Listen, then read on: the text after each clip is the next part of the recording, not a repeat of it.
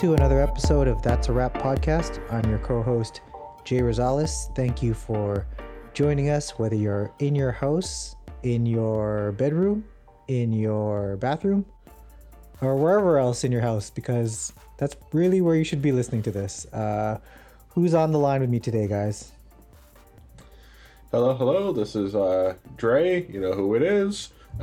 We also have our sound engineer. How's it going, Dr. Jay? What's up?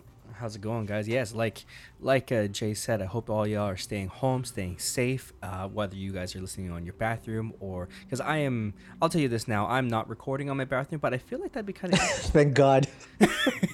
You hear some weird sounds, bro. Some interesting feedback, I guess. So, yeah. On that... That's awesome. Charming, mature note. We're all over the age of 30. On that note, we've got some... believe it or not, the NBA never sleeps. Even in a time when it lays dormant, it never sleeps. We've got some possible NBA updates to discuss, including a very interesting... well, first off, we got the Hall of Fame. And we've got some minor tweaking to the league if it were to resume. But let's start off with the positive. Let's talk about... The Hoffas, the HOF, the Hall of Famers, and we have one of the most exciting Hall of Fame classes ever, especially with what I like to call the Big Three. Who are those Big Three, gentlemen? Well, let me just say that first off, it's just nice to talk basketball. I mean, like, it is a little strange staying at home all the time, and I am watching the rewatch of the 2019 NBA run for these Toronto Raptor champions. But it's just not the same when you're getting used to live basketball. I miss basketball, but it's nice to talk to you guys again. It's nice to talk ball. It's just nice to talk with friends, really. But yeah, like Dre said, they just announced the 2020 Hall of Fame inductees. And of course, posthumously, you have the Kobe Bryant. His accolades kind of speak for himself. 5-time champion, 2007 MVP, 18-time All-Star. His last All-Star game was in Toronto, which is kind of cool. 15-time All-NBA selection. And it was just kind of nice to see Vanessa Bryant with her daughter talking about Kobe. And I just think that Hall of Fame speech is going to be very emotional. And very well deserves, of course. But yeah, what do you guys think? I mean, Kobe Bryant. It's going to be heavy. It's going to be heavy, absolutely. And I knowing now, like they did such a great job. I guess celebrating his life in the short period of time during the NBA season. That game, I guess it was a game versus the Clippers. No, I don't think it was the Clippers, but whomever they were playing next, before the game started, they had that half an hour ceremony, and it was very emotional. So I can just imagine what they're going to do for the Hall of Fame. But yeah, what do you guys think about Kobe Bryant? No, I think that was probably a unanimous decision. I think this was more of a formality. I mean, this was supposed to be the announcement of the NBA Hall of Fame inductees always happens on NCAA's Final Four weekend. Mm-hmm. With March Madness usually taking over the sports lexicon, it's easy to remember that, these inductees get announced during Final Four weekend, but since everything has been canceled, you almost forget that this past weekend was supposed to be the Final Four. And, and also you forget about all the other things that are supposed to be happening on specific days in the sports calendar. So getting the news that the inductees have been announced still on the same date and time that it would have, it's a nice, kind of welcome back to the sporting world, and a reminder that, while we're not able to watch live sports or participate in anything with any kind of, and not endangering any distancing, it's good to get this kind of news, and especially with a class like this. Dre, I think I cut you off there. I think you were about to say something about Kobe. No, you didn't cut me off. I just wanted to toss in the fact that it's going to be difficult. But of course, I've brought up on here multiple times that if I was to pick a personal GOAT, it would be Kobe Bryant. I know statistically you could say the missed shots, this and this, but in terms of who I grew up with and adored, it was Kobe Bryant. And I was just bringing up the fact that, Shaq brought this up when he eulogized Kobe Bryant, that this was supposed to be the final end of the basketball career for Kobe Bryant was supposed to be his Hall of Fame speech, where he went up, you know, his usual shtick, you know, because Kobe appreciated himself, let's say, you know, I got 5 rings, Shaq got 4 only, this guy sucks. You know, that Shaq brought that up and said that was supposed to be like kind of like the joke at the Hall of Fame, you know, like this back and forth. But then you would see the new Kobe, who loves the sport, respects everybody, is grateful. And, you know, that's a lost opportunity now. So what we will see is that whatever tribute will come about for this. And, you know, we still have...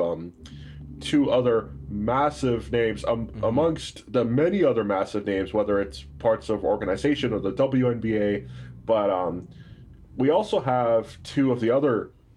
Okay, Kevin Garnett for me is the GOAT, but I would argue Tim Duncan deserves to be a part of the GOAT conversation, and I'm talking like the Michael Jordan, LeBron James conversation. Like the fact that this guy's not talked about enough is disgusting, but hopefully this will rectify that, and we'll get into Tim Duncan and Kevin Garnett in a second. But just to wrap up things, Kobe, it's going to be bittersweet. It'll be a nice way to finally, you know, in a less chaotic, okay, outside of the COVID-19 universe, of course, I'm saying in terms of like emotionally reacting to Kobe Bryant's passing, in a much more collective, you know, we've had time to digest this, we've had time to mourn. We could celebrate again, this time with tears of joy as opposed to just tears of sadness, and it'll be nice. But what about the other 2 big names? So yeah, do you guys agree? Tim Duncan missing out on the GOAT conversation when he deserves to be there. Kevin Garnett, what do you guys think? I think it's ironic that Tim Duncan is included in this group because he's always been kind of this quiet superstar, just laying in the cut, and here he is. He's being inducted with 2 huge names, right? And he's, again, going to be kind of, you know, his name will be buried amongst the he's not the standout name. And this is the kind of the player he's been his entire career. So I think it's very fitting that he's part of this group. I would hope that his accolades are not diminished in any way, because if you guys were to ask me, of these 3, if I were to put them in order of like, you know, who had the greatest career of these 3, Duncan would be number 1 for me. I don't know if that's a hot take or not, but... No, I don't think so. What do you think? So. No, I mean, he kind of... like I think I was too young to watch him with Serge and David Robinson, but that team that he also... I'm talking about Tim Duncan, that team that he also played with like Ginobili and Tony Parker and Kawhi Leonard, like... His accolades include, you know, 5-time champion, 2-time MVP, 15-time All-Star, and an All-NBA selection. Like who out of all the other players in the NBA that we can think of in our time, how many of them are not flashy, straight fundamental, but changed the game so much and have been so effective than Tim Duncan? Like his go-to is a bank shot. Think about that for a second. He's a GOAT because of a bank shot. And it's incredible to think. And I don't disagree with you, nor Kobe Bryant is probably the GOAT for me and out of the 3 here. But for Tim Duncan, like he's synonymous in this NBA lore. Like, but yeah, it's a no-brainer to me to him as a Hall of Famer. To be honest, I'm just wondering what he's going to wear during this induction. He's probably just going to wear like I'm not feeling his dreads. Whatever his hairstyle is now, I'm not feeling it. It's too weird. It's a little weird. But he's like, I mean, also his refusal to dye it. So it's like on gray straight. We're going to defrost the tips. Oh, man. Yeah. One statistical note here. Only player in NBA history with 1,000 wins with the same team. I think that number alone is among the many that you guys have already listed. I mean, that's incredible to me. Plus, if I'm not mistaken, it was either him or the Spurs as an organization, but you could argue that it's a good portion of it is him.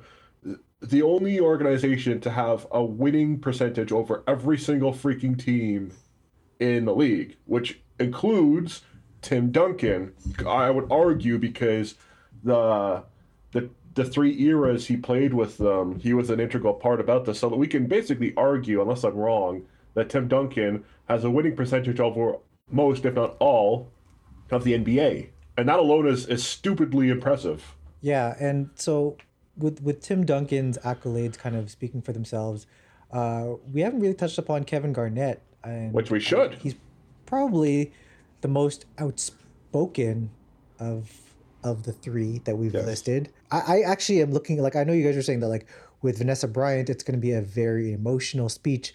With Kevin Garnett, I'm looking forward to his speech on a different emotional level. I think, I don't know if we're going to get anything is possible again, but who knows what we'll get out of Kevin Garnett. Yeah. Yeah, especially with, you know, he just brought this up. I think it was either late last night or earlier today. His ongoing dispute with the Timberwolves organization, especially with the end of his tenure there, because, you know, he was a Timberwolf for however many years, over 10 years, came back to the organization his final 2 years, and he was supposed to be, I believe, a minority owner of the organization, and he got screwed out of it after Saunders' death. So they're still not retiring his jersey, which I think is disgusting. It's gotten ugly. So I think with a lot of that in mind, a big reason why he's in the Hall of Fame isn't because of his win with Boston, which is still fantastic. It isn't because of his time with the Nets, which is whatever. It's because of his time being the sole face of a struggling franchise, the Timberwolves. So how is that going to play into his Hall of Fame induction and his speech, where it's like, this should be my favorite moment of my career, and yet part of it's with resentment because so many years and so much of this is because of an organization that's treating arguably the best player they ever had, I think undisputably at this point, like garbage. And it's because of one person that this is happening. Mm-hmm. So, yeah, to put a little, I guess, perspective on this, like Chris Bangle on CBS, he quoted KG by saying, Glenn and I had an understanding, Glenn being Glenn Taylor of the Timberwolves owner, Glenn and I had an understanding before Flip died, and when Flip died, that understanding went with Flip. For that, I won't forgive Glenn. I won't forgive him for that. Calling him a snake, pretty much. And speaking about retiring his number, like you said, Dre, Minnesota will not, well, hasn't retired his number, but next season, Boston will. Which is like, of course, Boston I understand because of the championship and the big 3 years, but that's before the Timberwolves? I'm sorry, that's right? that just exactly. Rubs it in, like how disrespectful. And it's not like they have are. It does not. It's not like they have anything to really, you know, be thankful for lately. Like all they had is, you know, a bunch of years with Andrew Wiggins underperforming, and now they have Cat and maybe I guess D'Angelo Russell, but like they really don't have anything else. They had that 1 year with Jimmy Butler going to the playoffs, and that's it. So, which unfortunately proved him right. Yeah, exactly. So I mean, like, in this case, you would want to have something to celebrate, right? And to have KG to not even want to deal with anything with that owner, like that sucks. To be a Minnesota Timberwolves fan, that sucks to hear, man.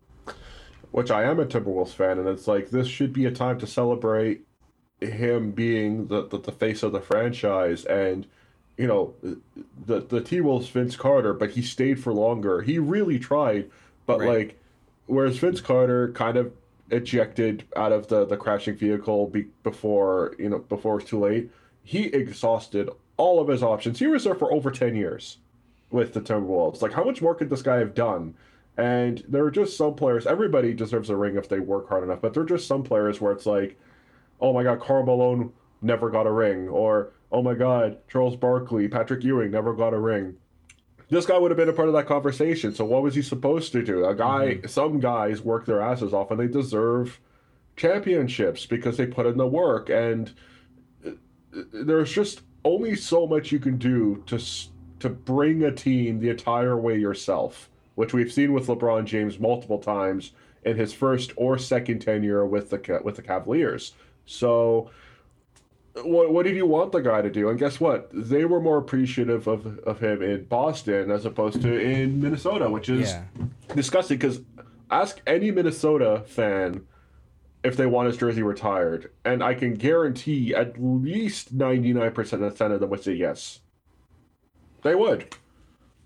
And outside of everything that happened and is happening in Minnesota, let's also not forget that he, along with, I would say, partial bias here, Chris Webber, they kind of revolutionized the big man spot, right? Yes. The passing big man was one that was very much not heard of at that time. And when Webber and Garnett came around, then all of a sudden it was a thing, right? And regardless of which team he enters the Hall of Fame as a member of, or even if that's a thing, I think what he'll be remembered for is kind of revolutionizing the whole passing big man thing. And we're seeing it now with Nikola Jokic and with Marc Gasol. Like, we're seeing this throughout the NBA now, and they were the first ones to kind of bring that to the forefront. So again, speaking, in conjunction with what you guys are saying, like, he had a huge part not only in bringing up a franchise, a small market team, but also helped to revolutionize the game itself. And plus, with the scoring of the big men, not just doing the bank shots or the dunks, where a big man can score, right, as well, was very important with Kevin Garnett. Well, here's the other thing. It's like, we've just listed three. Like you guys said, this is like the big three, right? That everyone's going to be talking about. But if you were to combine all of the Olympic gold medals that those three have received, it is still less than who I would consider the big four of this group, and that is Tamika Catchings. True. Who has 4 Olympic gold medals with, I think, Kobe has 2, Garnett has 1, and that's it. But Tamika Catchings... Duncan got a bronze, yeah. Yeah. Tamika Catchings deserves... as much, this needs to be a big four, not just a big three, is what I'm getting at. Very true. 12-time All-WNBA, 12-time All-Defensive, 10-time All-Star, WNBA champion, 2011 MVP, 2012 Finals MVP. Like, she's a 5-time Defensive Player of the Year. Like, the accolades go on.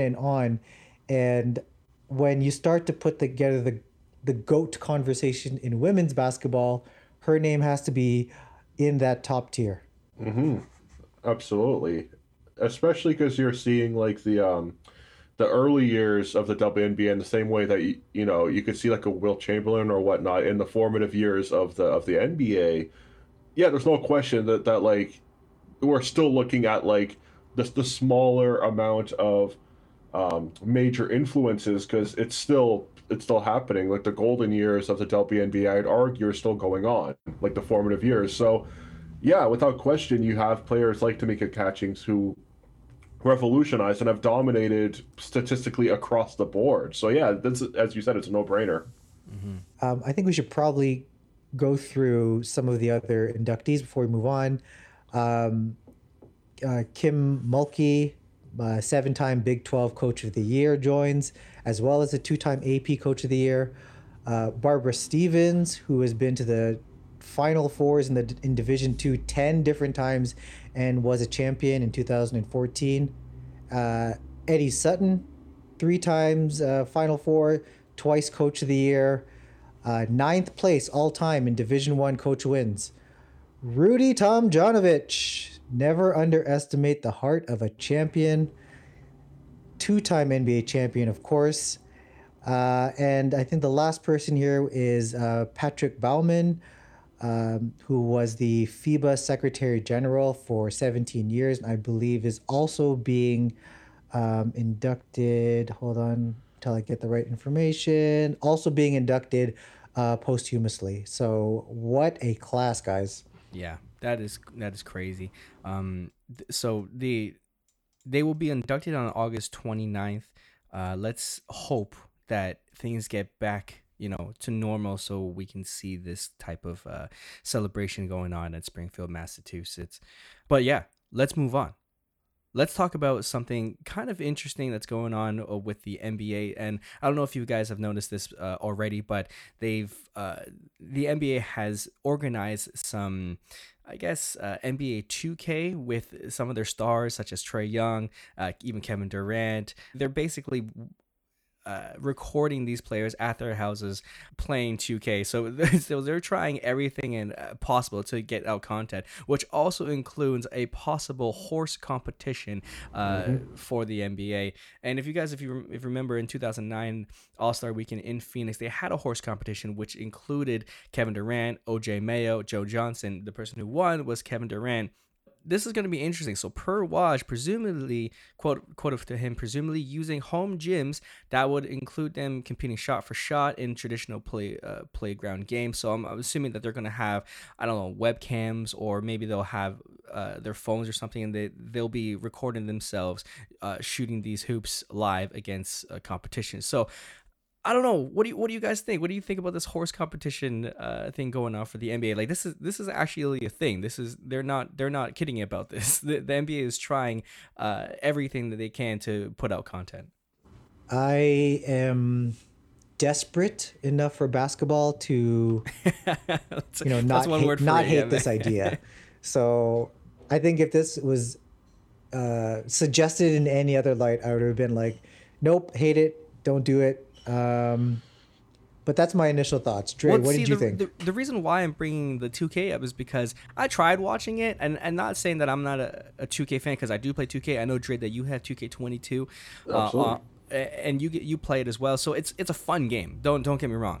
To watch it like this, like, come on. Exactly, and like I know that they're trying to the whole e-gaming thing is really, really big, and I'm not taking it away from that. It's just like, I've tried watching I think it was like Kevin Durant versus Derrick Jones Jr. or something like that, and it was fine. Like, it was great. And like Harrison Barnes trying to play for Toronto, and he was terrible. Like it was kind of interesting, and watching such and such highlights on like House of Highlights, like we're just watching these guys play 2K, right? Like, I mean, it's fine, but this horse competition, I'm intrigued, but like you said, Jay, I'm so desperate for content that I'm down for it.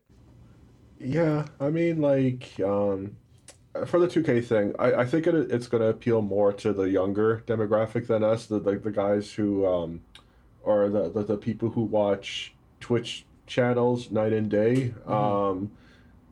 So that, all of that's fine. I know that it's not for me, and like whatever's helping at this point, at least from a financial standpoint, because I'm guessing with views and stuff that this is some sort of a revenue. So, but as for the horse, like you said, Jay, any other time, I don't necessarily care for it. Like as like an aside thing, like cool, I wouldn't mind seeing Kevin Durant and I don't know, like a Trae Young going at it with just getting baskets, seeing who can win a game of horse, but like as like a big star-studded thing on like a All-Star Weekend, I think is a little insane. Mm-hmm. But for right now, we need, or the league needs, any little thing to bring those numbers back up with as soon as the season is brought back, or the new season comes in, that first day is going to be like the record-breaking numbers either way. But I think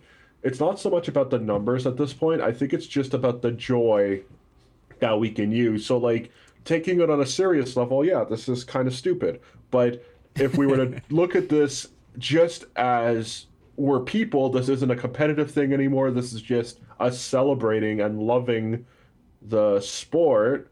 Yeah, I think it could bring some joy, and I think that's something that we could all use. Yeah, and it's like trying to get people engaged again, right? And I feel like they've been doing a good job when it comes to their social media too. They had, I think Steph Curry was on the ESPN or NBA live chat, and they had like trivia going on, and everyone has been engaging. If you've seen like DeMar DeRozan, Pascal Siakam, you've seen Richard Jefferson like every single day on ESPN. Like everyone's trying to get that content out, which is fantastic, because what we're all doing is just waiting for this virus to subside, and we don't know when that's going to happen. So I appreciate what the NBA is doing with this horse game.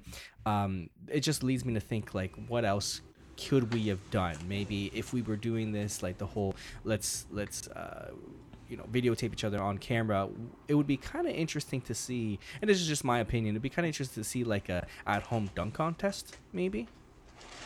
Yeah.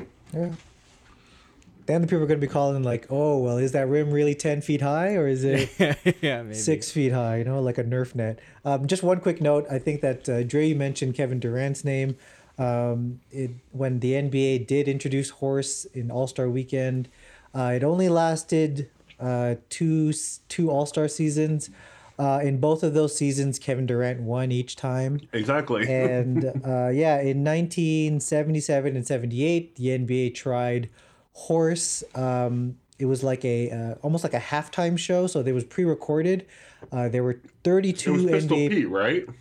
Yes, and this is the thing is, I mentioned that, and I also thought of Pete Maravich first. However, he did not actually win it. Oh, really? It was a competition between 32 players, and at halftime during broadcast, they would show how each of these matchups would go. In the finals, it was Pete Maravich versus Paul Westphal. Pete Maravich was actually injured, had to be replaced by Rick Barry, and then Rick Barry lost to Paul Westphal. So Paul Westphal is the only other Horse winner. Outside of Kevin Durant winning twice. And there's your useless information of the day. I thought this whole time that, because Pete Maravich is kind of like synonymous with Horse in the NBA. So, yeah, I thought he would have won.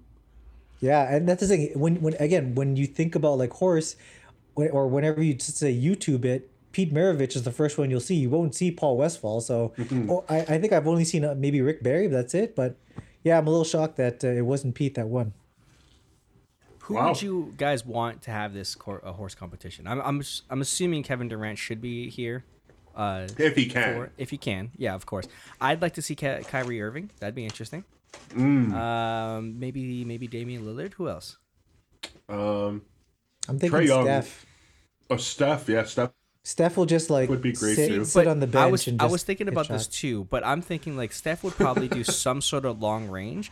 And if we're doing this, like, they're going to record this at home. Not everyone is going to have that luxury of like shooting from. These are millionaires. They have the full but maybe NBA they'll have to, size court. They'll have to like shoot from like the other side of their house or something like that. No, but like their version of Horse is gonna be like, I bet you can't shoot it off of a Lamborghini. It's like, ah, shit. I only have a some other sports car. Oh man. Yeah. I only have a Ferrari. God damn it. I guess you win, Steph. Yeah. I get it has to be a Lambo. Ferraris don't count. Can I get one now? It's like, no, the dealerships aren't working right now. Like, it's coronavirus town. It's like, oh no, okay. So just I guess I lose. He has to jump over a Hummer, but they only have a I don't know. Damn it, I only have a Ferrari. Jeep. Yeah. That's not the same thing. Oh, millionaires. All right. And finally, let's talk about the elephant in the room. Let's talk about the interest by the Chicago head office interested in Toronto Raptors' very own Bobby Webster. So I'm thinking of this. So when you're a winning franchise, everybody wants to poach you. Everybody wants to recruit you, and that's understandable. We've seen it with Ujiri in New York. We've seen it with Jeff Weltman in Orlando, and now we've seen it with Chicago and Bobby Webster. So I'm pretty sure, per Michael Grange, he said that Chairman Larry Tannenbaum will politely refuse the request from Chicago, which is understandable because there are so many other things that he has to deal with. We're talking about, well, for himself, he doesn't really have to worry about the free agents, that the players, because that's, on Ujiri and Bobby. But you got like free agents like Marc Gasol, Fred VanVleet, Serge Ibaka, what to do with Kyle Lowry.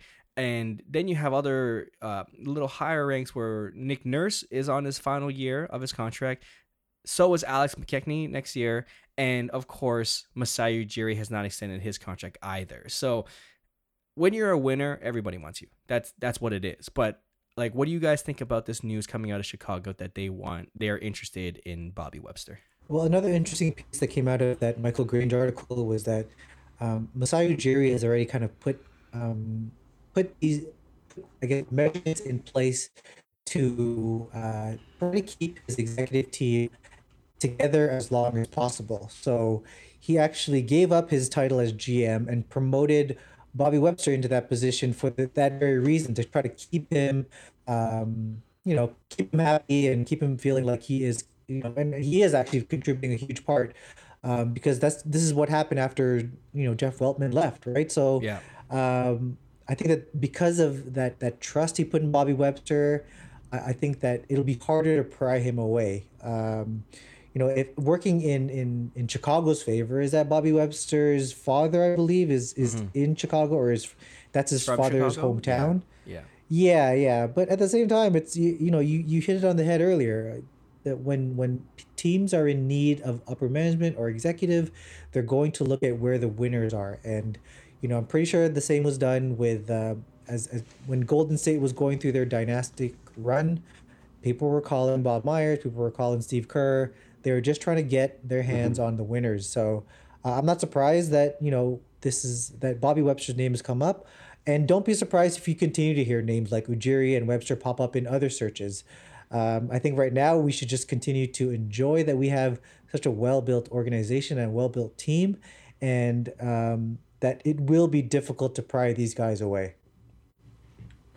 Yeah, it's interesting that you bring up somebody like Steve Kerr, because I would argue, and I don't mean in any disrespectful fashion, after this year, Steve Kerr's name's not going to be brought up in any sort of capacity on that front. And I don't think it's like a Tyronn Lue situation. I just think that maybe Steve Kerr is a good coach, but not quite the miracle worker that a lot of people believed him to be. So you're absolutely right. This is more than likely just because of us winning, because like...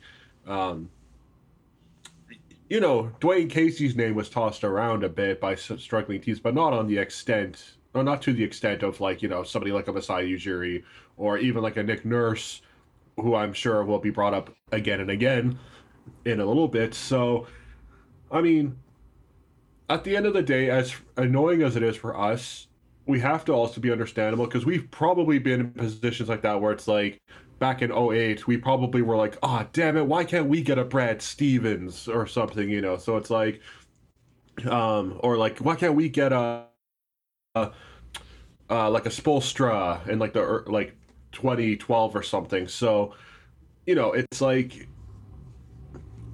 we have to understand that we have so many pieces of our organization. We would love to hang on to all of them because they're all fantastic. But chances are that's likely not going to happen. But as many as possible would be nice. And we also have to understand that people are going to be chasing this because, let's be honest, there's one champion, there's a bunch of really good teams, and there's a lot of teams that are suffering that want that extra oomph. So they're looking for answers everywhere. What did we do 2 seasons ago? We dropped Casey. We lost to Rosen. Those were some major freaking changes. And you've got to expect other teams to do similar things as they have over the course of NBA history. Yeah, no, 100%. And the thing is, you know, like we said before, winning basically cures everything, but it also has other problems arise as well, right? So when you thinking about other teams trying to recruit the Raptors organization, like Masai basically built this from the ground up, right? And then if you think, if you know, knock on wood, if any other team would get Masai Ujiri to be their president, then you have to think about, you know, the trickle down effect, like what happens with Bobby Webster, what happened to Dan Tolsman, Teresa Retsch, like all these people that he's brought to this organization to make a winning culture. What do you think that's going to happen to you know, the trickle down effect? And that's what's more concerning to me. Like, once you have one person gone, then what does it mean for everybody else? All this stuff is just all rumors at this moment. I mean, like, you know, how many times have New York tried to say that they want Ujiri? Of course, everyone wants Ujiri at this point, right? The same thing with Bobby Webster. But I think you raise a really good point there, though, right? I mean, and this wasn't touched upon earlier, is that if we compare the Raptors leadership team to the Raptors players, it's the same thing. Like, when the Raptors lost Kawhi, everyone else was given a larger load and they stepped up.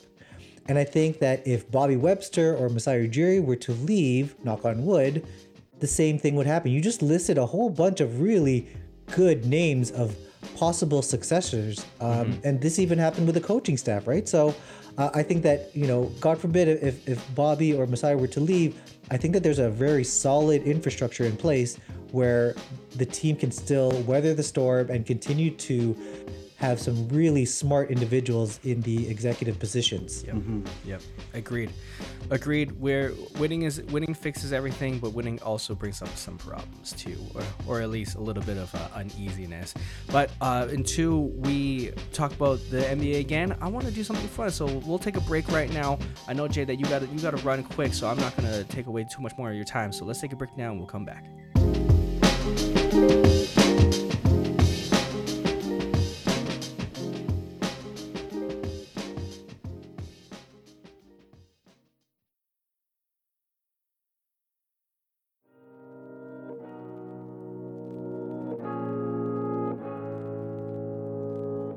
Speaking of winning teams, that's what you need for a winning team. All right, let's move on. Okay, so I wanted to do something fun with you guys. I've been thinking about this a lot, and it's mainly because that you two have such a great, you know, relationship when it comes to Seinfeld, and I have no idea. Not that there's anything wrong with that. Not that there's anything wrong with that. I've never watched Seinfeld. That's the thing. So whenever you guys communicate on WhatsApp with, like, you know, this is something to do with Seinfeld and the NBA, I'm like, man, I want to be involved, but... all of us, so I'm gonna take this reign, all right? All of us, we love The Simpsons, and I freaking love this. I have every single, not bootlegged. I'm telling you that, not bootleg. All the seasons that have been released on DVD, and now it's on Disney Plus, so you can watch it anytime and anywhere you want. But anyways, I freaking love The Simpsons, and I wanted to do some NBA comparisons between some characters, some popular characters of The Simpsons, and I wanted to see what we came up with. All right, so I'm gonna throw out 5 Simpson characters to you, and I want to know what you guys think of who the NBA comparison is. So let's start off with the most entertaining of the group, I guess, the most important character, maybe not most important, but most popular character of The Simpsons, and that's Homer Simpson. So who do you guys have as the NBA comparison to Homer Simpson? All right, I'd like to get this started. I'm going to go with Nikola Jokic. Oh, I have the same one. He is round and has very little hair. Yes. Wonderful.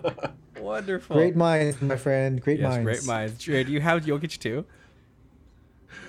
No, I didn't do a Homer. I did a Marge. So I think you had a Marge, right? Well, right.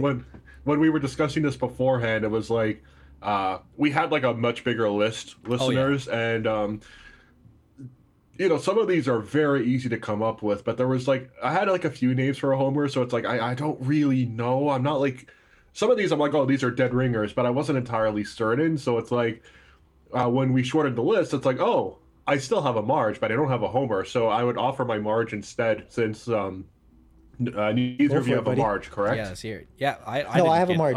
I did not have a Marge, but go for it, brother. Oh, I did. Okay. It might be a boring answer. It might be a funny answer, I don't know, but this is meant to be taken seriously, of course, because it's The Simpsons. My Marge is LeBron James, and let me explain why. Really? So, interesting. Because Marge is like the voice of reason. You know, often she's the person who's like staring on the sidelines and somebody in the family does something stupid going, you know, because that to me is LeBron James, who's dealt with a lot of idiots, especially, you know, in his Cavaliers years. You could just see him on the bench just being like, okay. Upset, but like, you know, that. always the hardest working, always the figurehead of the family, the best represented, can screw up sometimes like a Marge can, and otherwise, yeah, the most wholesome out of the bunch. So that's a good... Oh, your reasoning is way better than me choosing Taco Fall because they're the same height.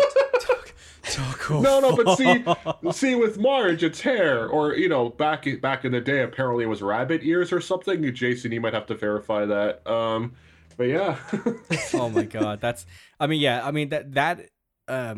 example of LeBron James as Marge is probably better for both of our Homer and Jokic with Jay, but that's a good comparison. All right, let's move on. What would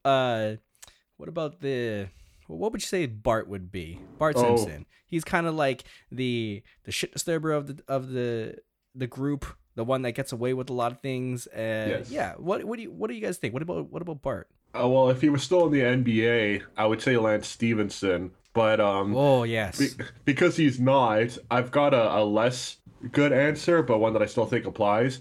Jimmy Butler, and let me explain why. He's mischievous and a crap disturber, but he gets the job done when he applies himself, like Bart Simpson. I'm thinking of iconic episodes where he's upset that he can't get a passing grade and he's actually trying really hard. I'm thinking like old school Simpsons. So like when Bart actually applies himself, he could be a Lisa in some aspects. With grades, sometimes it's just something that he can't grasp. But I'm thinking of like the times where he succeeds, which is more of the Jimmy Butler thing, I would say. I wonder if Jimmy Butler has an evil twin brother named Hugo. Also, plus their hair.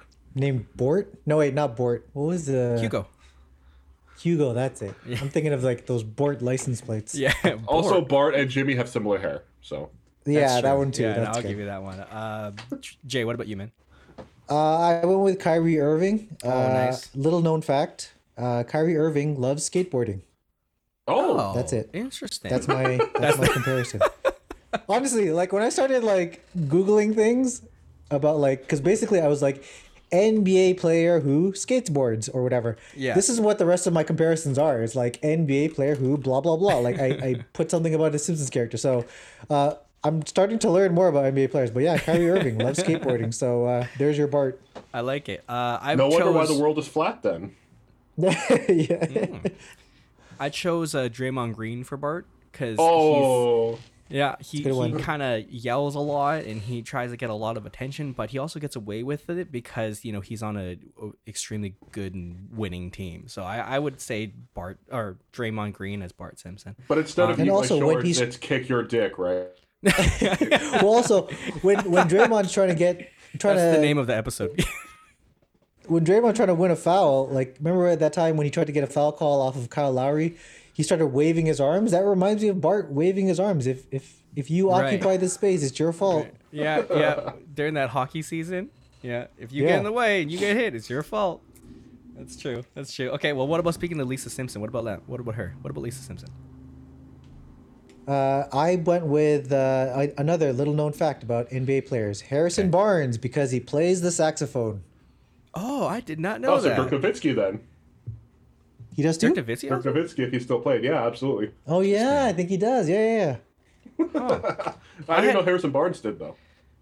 He's been playing it for, I don't know, 20 years or something. He loves saxophone. He's got a jazz background. Jazz. Okay. Interesting. I went with two, actually. One that's in the league, one who's not. Who's in the league, I have Kyrie Irving because he... he's kind of he wants to think that he's like the brainy aid of the league, and I also went with Jeremy Lin because he's also very smart. Mine's a little different. I went with all right, let's just go for it. Lisa Simpson's Kawhi Leonard, and let me explain why. Because they're very soft-spoken, diplomatic, by the book, and they get the job done, and they get underestimated because of how seamlessly they go about it, and once their achievements happen, it's kind of like, how did we get here? It's like, well, because Lisa's very smart, that's how we got here. How did we get here? Because Kawhi's awesome. I feel like Kawhi wanted to be in college too when he was in elementary school. Basically. Right. They're both the androids of their respective families. Yeah, that's true. Jay, you had something you were gonna say something? I was gonna say, like, I think what we're probably gonna do is move into the non-Simpsons characters, like the ones outside of the family. Yes. But we're not doing Maggie. Since neither of you guys have a Maggie Simpson, I'm just going to throw it out really quickly. Oh, you do have a Maggie. Yeah, go ahead, though. Maggie? Let's see. Oh, I thought none of us had Maggies except for me. I have a Maggie, but... Oh, geez. Oh, well, let's go over to Maggie, then. All right, let's go to Maggie. You first. I went with... Oh, you know why? Because I was only trying to name active players, but mine is an inactive player, and that's Andrea Bargnani. So... Maggie Simpson sucks a pacifier. Bargnani just sucks. Is that good enough? No? Moving on. I didn't say it this time. Jason, who do you have for Maggie? I had OG because he's just like very stout and he has no emotion, and Maggie doesn't say anything. Not because she doesn't want to, because her first words is, I think it's Papa or Daddy. I don't know. It was towards Homer. Anyway, sequel. Yeah. Is it? Oh yeah. Okay. Anyways, OG. I picked OG for Maggie. Okay. I read too deeply into this again, so Spoiler alert, if you haven't seen the Who Shot Burns episode, you know, decades later, it was Maggie. Which nobody predicted at the time. I believe there was like this contest where if you wrote in, you could win a prize if you could predict who killed Mr. Burns, or if you could predict who killed Mr. Burns, rather. Yeah, and nobody predicted Maggie. Yeah. So I was thinking the silent killer type. So I was thinking Seth Curry, who lives in the shadow of Steph Curry, and actually has a better shooting percentage in some years. So Seth Curry, the silent killer. My favorite. Sorry, I just wanted to say my favorite moment of that 2-part episode is when. I think it was Dr. Or, oh God, why am I blanking? Dr. Frank? No, not Dr. Professor Frank. Oh, Professor Frank. Oh, yeah. Dr. Hibbert. Yeah, Dr. Hibbert was like, it could be you. And then he points to like Chief Wakeham. Like, yeah, maybe. It could be me. Oh, man, I love it. Okay, so let's go towards the non-Simpson characters. So outside the Simpson characters, one of my favorite characters of all time is Duffman. And this one was easy for me, man. I don't know about you guys, but Dwight Howard is Duffman to me. Oh, like physique-wise, the loud mouth, everything that has to do with that. Just put a cape on him, put a a belt with beer on Dwight Howard. That's Duffman. All in all, that's just. And he's also quite dense. I said Joel Embiid, which I think is like a runner-up for that. Yeah, that was my backup. That's a good one. I think you guys won with Dwight Howard. Yeah, that's the. Yeah. No, but like that was like I was debating between the two, so like either one. So it looks like we're all kind of thinking the same thing, though. So basically, as much as I love Joel Embiid, that game where he scored 0 is that his version of Duffman can't breathe. Oh, yeah, it is. So good. Okay, and then last but not least, oh man, everybody, all of these characters are so good. Millhouse, who we almost didn't include, by the way, which is such a Millhouse thing to do. To not include Millhouse. It's so true. Like I don't know if this is a good answer. I'll try to explain it, but I chose James Harden because he's always the one who's he's in the conversation sometimes, but he never gets that ring. And now he's like playing second fiddle to Westbrook too. So that's why I picked James Harden for Millhouse. What about you guys? All right, Jay, who did you go with? Actually, I left this as a possible because I have my reasoning. I just couldn't think of a player because my reasoning was looks like a nerd, but actually isn't smart. But I couldn't come up with a player, so I'm out on this one. He gets teased when he's older, though. It's true. That's true. But does his dad live in a race car? Does he sleep in a race car? Oh, that's true. Anyway, I was thinking similar lines to you, Jason. I was thinking Chris Paul because he always gets the short end of the stick and he's whiny. And he's very whiny. But I will say, Oklahoma City this year, if the season continues, everything's coming up Millhouse or everything's coming up Chris Paul.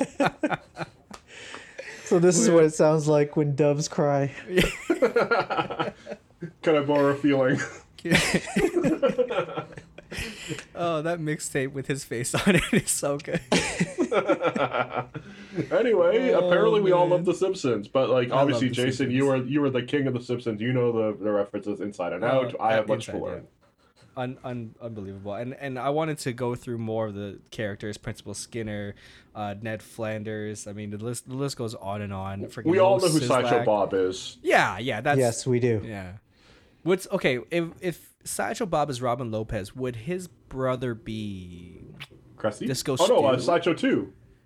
Yeah, Sideshow Mel. Oh yeah, okay, Sideshow Mel. Yeah. Okay, that's fair. Maybe. And we all know who Barney is. No, who's Barney? Wait, I gotta think about this. Yeah, J.R. Smith. What? J.R. Smith? Can you just imagine? Right, right. Can you just imagine him being like, LeBron? And LeBron's just like, as Marge, like, Barney, I could swear we were up. We weren't up. We were tied. I can't do Marge. You're fine with the groan, the grumbling. That's about it. Hey, did either of you guys come up with a Skinner? Because that was my trick one. I did. I thought it was gonna be CP3 because he's the leader, or I guess the president of the NBPA. Also, that's true, because also he would be the kind of person where it's like, is it me who's playing bad? Yes. No, it's the rest of the team that are wrong. I actually went the route of, like, I actually looked up, because remember, his real name is Armin Tamzirian. Let's not think about that. There are no NBA players from Armenia, so actually I had zero comparison for Skinner. Ever. Oh my God! Not a single player from Armenia. Therefore, Skinner does not have an NBA comparison. But like I said, we don't need to remember the episode that potentially killed the golden years of The Simpsons. We don't need to remember that. Oh wow! This sounds like it's another. This is another episode on its own. Let's just say I can imagine Chris Paul going to Shai Gilgeous-Alexander and saying, "Chew through my ballsack." And on that beautiful note, that's a wrap on this episode. Oh man, okay, that's it. Yes, it is. Dre, where can we find you, brother? Also, congratulations on finishing your 100 greatest films of the 2000s, brother. Oh yeah, thank you. Must read. Yeah, absolutely. Thank you so much. You could find that list and me on Twitter at Andreas Babs. You could follow my film editorial and review website, FilmsFatale.com. As Jason and Jay just brought up, thank you both for being so kind. I just finished the top 100 films of the 2000s, so between 2000 and 2009. And in 2 months' time, I will be releasing the 90s alternative, which I've already begun working on. So you can find other good stuff like masterclass lessons on film history and the odd review of films that are still being released in streaming format. But mostly it's that top 100 of the 2000s. Let me know what I forgot. Let me know what you like. So, Jay, where can we find you? Yep, you can find me on Twitter at Rosalisaurus. You can find this podcast as well as any of my articles on Raptors HQ. My most recent one was a look back on the life and times of Keon Clark. I'm working on a piece for... Ooh. Next week, along with Sully, in conjunction with what was supposed to be the beginning of the playoffs. I won't say anything more than that. Just look out for a playoff-like article sometime next week. And that's me. Nice. And you can find all of us on That's a Wrap Pod on Twitter. And if you're looking for our podcast on all your podcatchers like Apple Podcasts and Stitcher and Spotify, check us out on Raptors HQ. I myself will be, be one of the guests for Hunter Surfless's podcast for Raptors Rapture. So I think this is going to be happening this weekend, so look out for that. And again, check us out on That's a Wrap Pod. Until next time, boys and girls, that's a wrap.